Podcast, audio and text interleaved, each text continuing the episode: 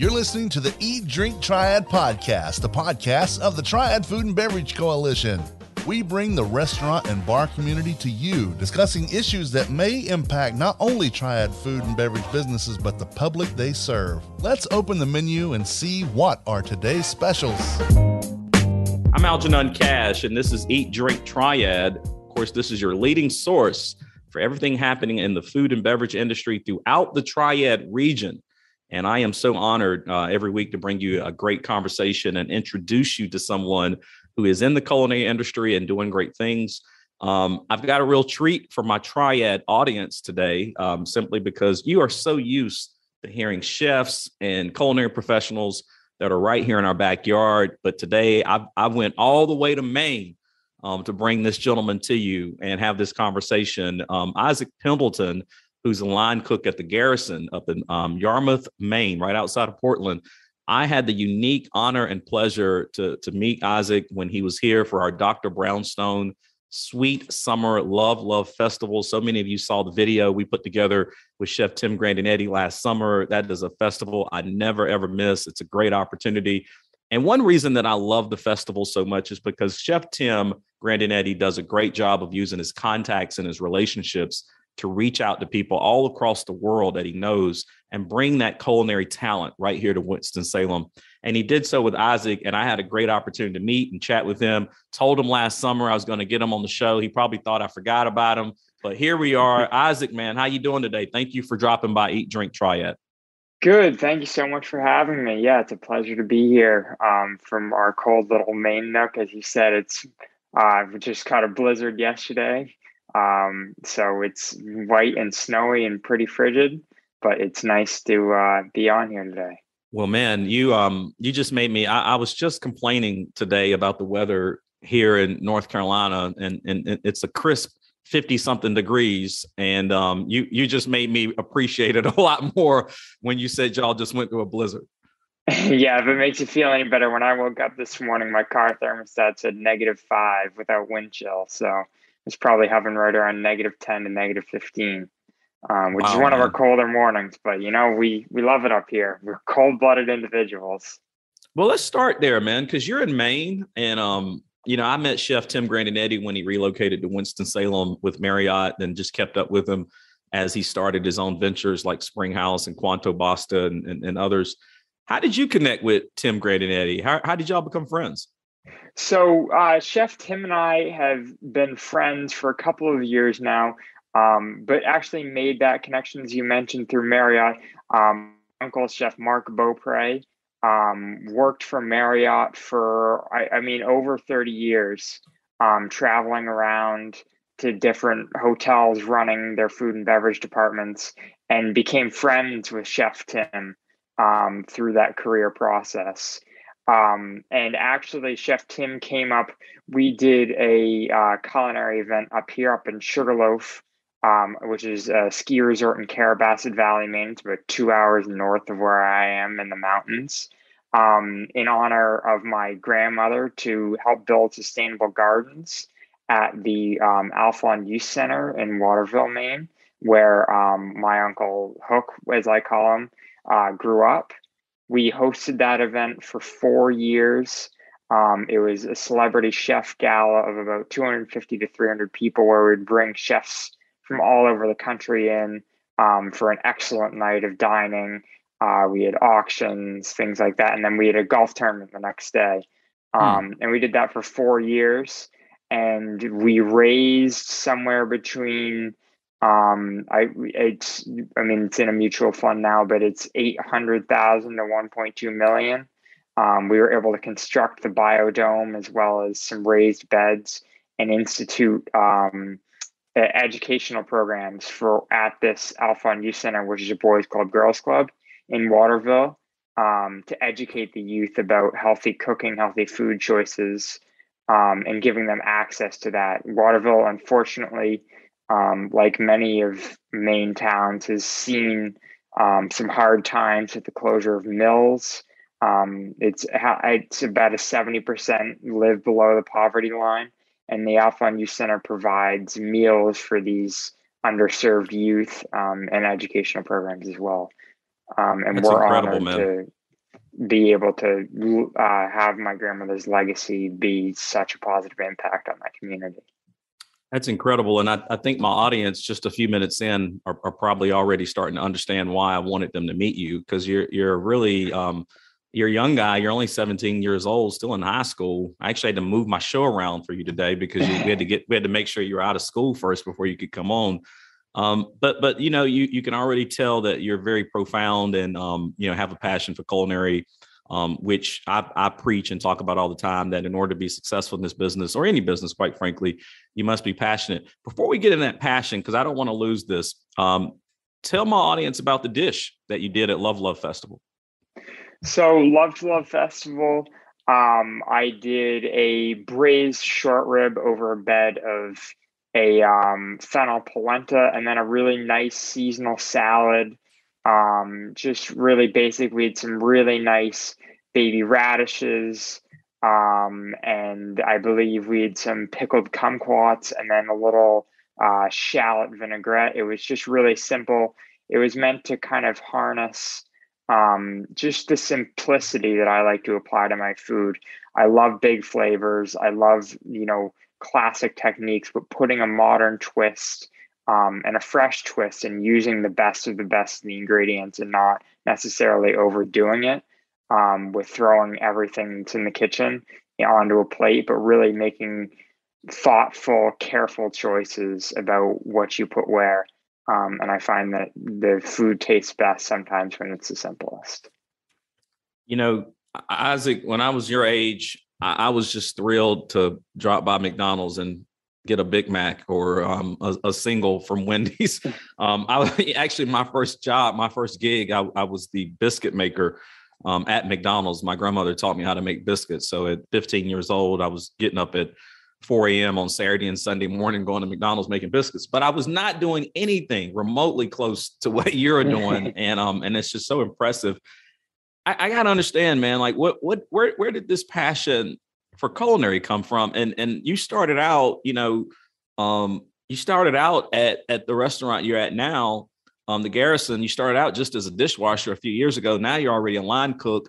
Um, where where did all this passion come from? How did you get inspired? So it's actually my uncle that I mentioned before, um, Uncle Hook. When I was about two, we have this um, story he we these little Maine shrimp unfortunately are shrimping um, it's no it's a closed industry right now just due to dips in population. They're waiting for it to rebound. Um, but we had these little Maine shrimp. They're about they're a little larger than a quarter um, and they're really sweet. They're really tender. And i was at a lake house my uncle was renting and we were making shrimp scampi together. And he gave me this five pound bag of shrimp and i was too um, and he essentially told me, um, Isaac, do you want to help me with this? Um, and deshelling these shrimp. And as you guys know, I mean, deshelling shrimp or any of that um, kind of crustacean can be a tedious process. And he thought that I was going to do like three or four and then walk away or go swimming. Um, but he said that I sat there and did the whole five pound bag and then was still interested in helping him uh, cook the rest of the dish and I mean, obviously, I was two, so I had some help, and it probably wasn't perfect.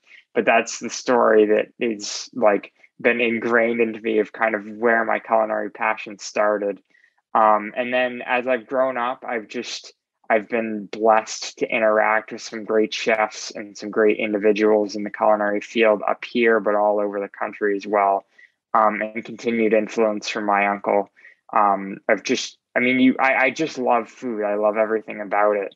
Um, so the more I grow and the older I get and the more I learn, the more that that drive intensifies for sure. Well, I, I I'm almost certain that you, you know upon graduation from high school, you'll you'll probably be the executive chef um, at, the, at the restaurant that you're currently at. I mean, just listening to you, um, you, you got me ready to come to Maine just so I can visit the Garrison. Um, of course, I've got to do it during the summer months. I, am a I'm a summer baby. I can't be up there when it's negative five, negative ten. Um, I'd be hard to deal with. But it, it, it, you know, as I listen to you, um, you know, just talk about you know some of the dishes that you like and the way you, you go about doing things. And I do want to mention my audience. You also did this um, southern twist on like oysters. Yeah, at the Love Love Festival, and I felt uh, talk talk a little bit about that because I fell in love with these, and and I will be honest with you, Isaac. I've been trying to convince some people locally to do what you did because it, it it's a, it's an item we don't have here. And when I tasted your your spin on um, Southern oysters at the Love Love Festival, I absolutely fell in love. Describe what you did there. Yes, so oysters are a big part of Maine culture, um, and especially I love oysters personally. It's some of my favorite seafood, and we have a lot of great fresh seafood up here. Um, I actually have a friend who owns an oyster company, and there's oyster companies um, I, I have a dock that's a two minute walk from my house, so I'm lucky enough to have access to the water um, year round if I desire, but especially during the summer. Um, and we have boats that we go out, can go out on, and you drive by these. It, it's basically like floating buoys where they grow these oysters in these mesh bags. Um, so the oysters that I brought down were locally harvested. I mean, literally five minutes from my house. Um, and the day that I flew down to that Love to Love festival, I hauled the bag out of um, the water off my dock and put it in a cooler. I flew it down with me, and you ate those oysters shucked that night. Um, but the wow. dish that I did was um, oysters Rockefeller.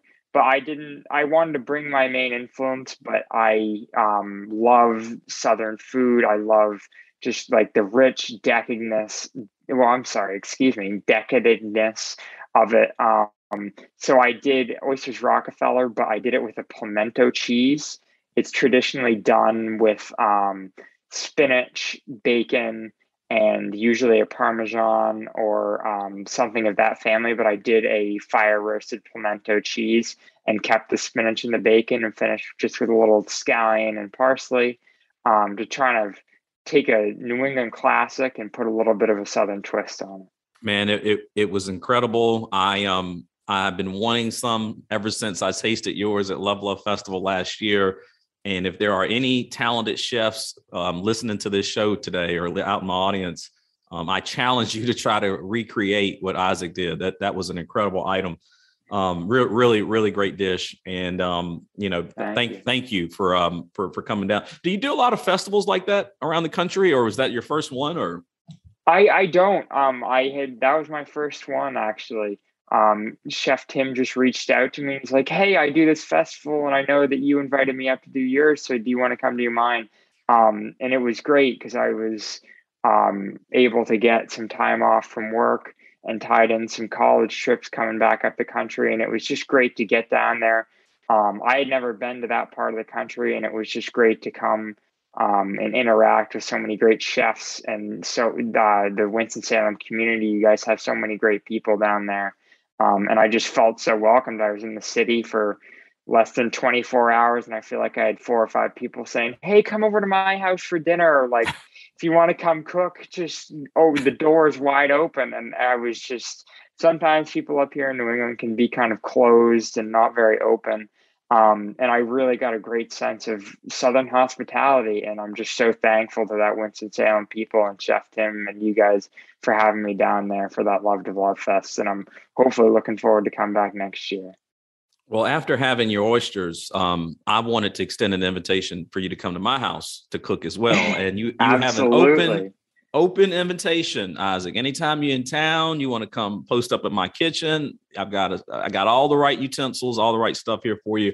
Um, I am getting ready to run out of time. I mean, this conversation always goes really too quickly. You, you've been a great guest, and, and I enjoyed meeting you in person. And just so thrilled that some kind of way you and I were able to keep the connection up and and and hopefully we continue to do so, man. Because something tells me I'm, i may be reading about you somewhere here in, in several years, and I want to say I met that guy in downtown Winston Salem. And in fact, I did his first. He's never done a, a, a radio interview or podcast interview, and I did his first one. So um, I'm I'm in I'm in the record books. I heard you say you were down. You know, you've been going on some college trips. You probably are getting to that point where it's time to move on from high school um, real quick, Isaac, what's in the future for you, man? Are you going to culinary school? You want to go to like a traditional school and just work in a restaurant? What are you thinking about? The what's the future for you? Uh man, that's a big, big life question that's kind of been bouncing around a lot. Um, I'm really thinking of getting a traditional four year education, but I mean, there's absolutely no way that I can just toss everything that I've done in the culinary world. Um, I really am looking to do a business major um, and tie in my culinary passion um, with that. So maybe that's working for a corporation like Marriott or doing some marketing in the F and B and hospitality industry, um, and possibly going to culinary school as well.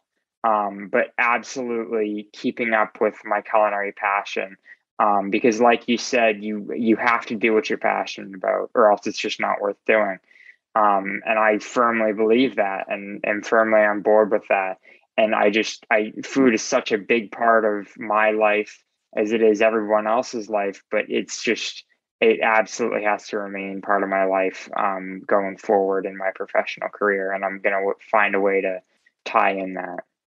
Yeah, I, I think you would do great um, going to, to college and getting your business degree, maybe an MBA, combining that with your incredible um, culinary talent and skills and um, it, it's a lot you could probably go off and do with that. Whether you just wanted to run a kitchen and be an executive chef and use your business skills to make that kitchen more efficiently or, or more efficient, or if you even decided to become an owner yourself. But um, I just I would would just ask you, no matter what you decide, you stay in touch with me. You got my phone number. Um, we're connected, and and if I can be a resource to you in any kind of way, if you decide to come to North Carolina, um, certainly want to make that commitment to my audience. Um, really, really appreciate you all joining us today. Eat, Drink, Try, as I mentioned before, this is your leading source for everything that's happening right here in the food and beverage community throughout the region. Um, make sure you stay tuned to WTOB. That is where the Eat, Drink, Triad show broadcasts every Sunday morning. But if you happen to miss it there, you can always catch it. You can download it on Apple, Spotify, Pandora, wherever you like to get your favorite podcast. The Eat, Drink, Triad podcast will be available for you there. Um, make sure you also listen to WTOB every week because so many of you contact me wanting to know what restaurant you should try. Well, every week I have a restaurant of the week where I suggest a restaurant that you should go check out. I tell you what my favorite dish is. Um, but the only way to hear that is you got to be um, um, locked in at WTOB every single week. You can always follow Eat Drink Triad on Instagram, Facebook, and YouTube. Isaac, real quick, I, I got to ask this question. My audience wants to know what's your favorite dish? What should they go try? Oh wow, that's I, I, have this question thrown at me by so many friends and people who meet me and hear that I'm a chef. Um, but for me, you can't go wrong with a good Maine lobster roll. You get that lobster roll, just a little mayo, a little smoked paprika, and some house cut fries that I personally like to do in a combo of canola and then a little beef fat just to give it a little beefy flavor. Toss some thyme and lavender salt and serve that right up lunch, dinner, breakfast. It doesn't matter. Um, but I mean, there's so many great dishes and there's so many cuisines I've yet to explore. But I think going back um, to my main roots, it doesn't get much better than that.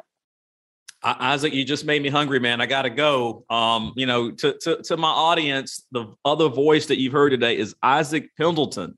Um, this is a rising star within the culinary world. He is 17 years old um, living in Yarmouth, Maine, um, working at the Garrison up in Maine. If you ever, have, ever happen to be in his backyard, but this is a name you want to write down and make sure you keep up with. I think you will see this young man going places.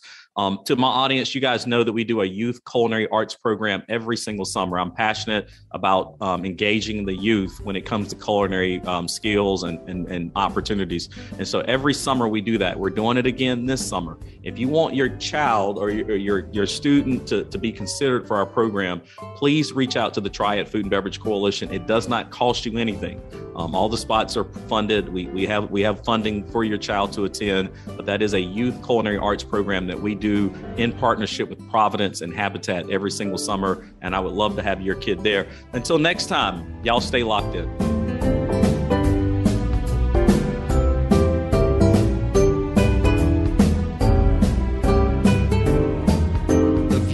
Opinions of this podcast are solely those of the contributors and are not necessarily those of our distributors or hosting companies. This podcast is copyrighted and cannot be used or reproduced without the express written consent of the Triad Food and Beverage Coalition.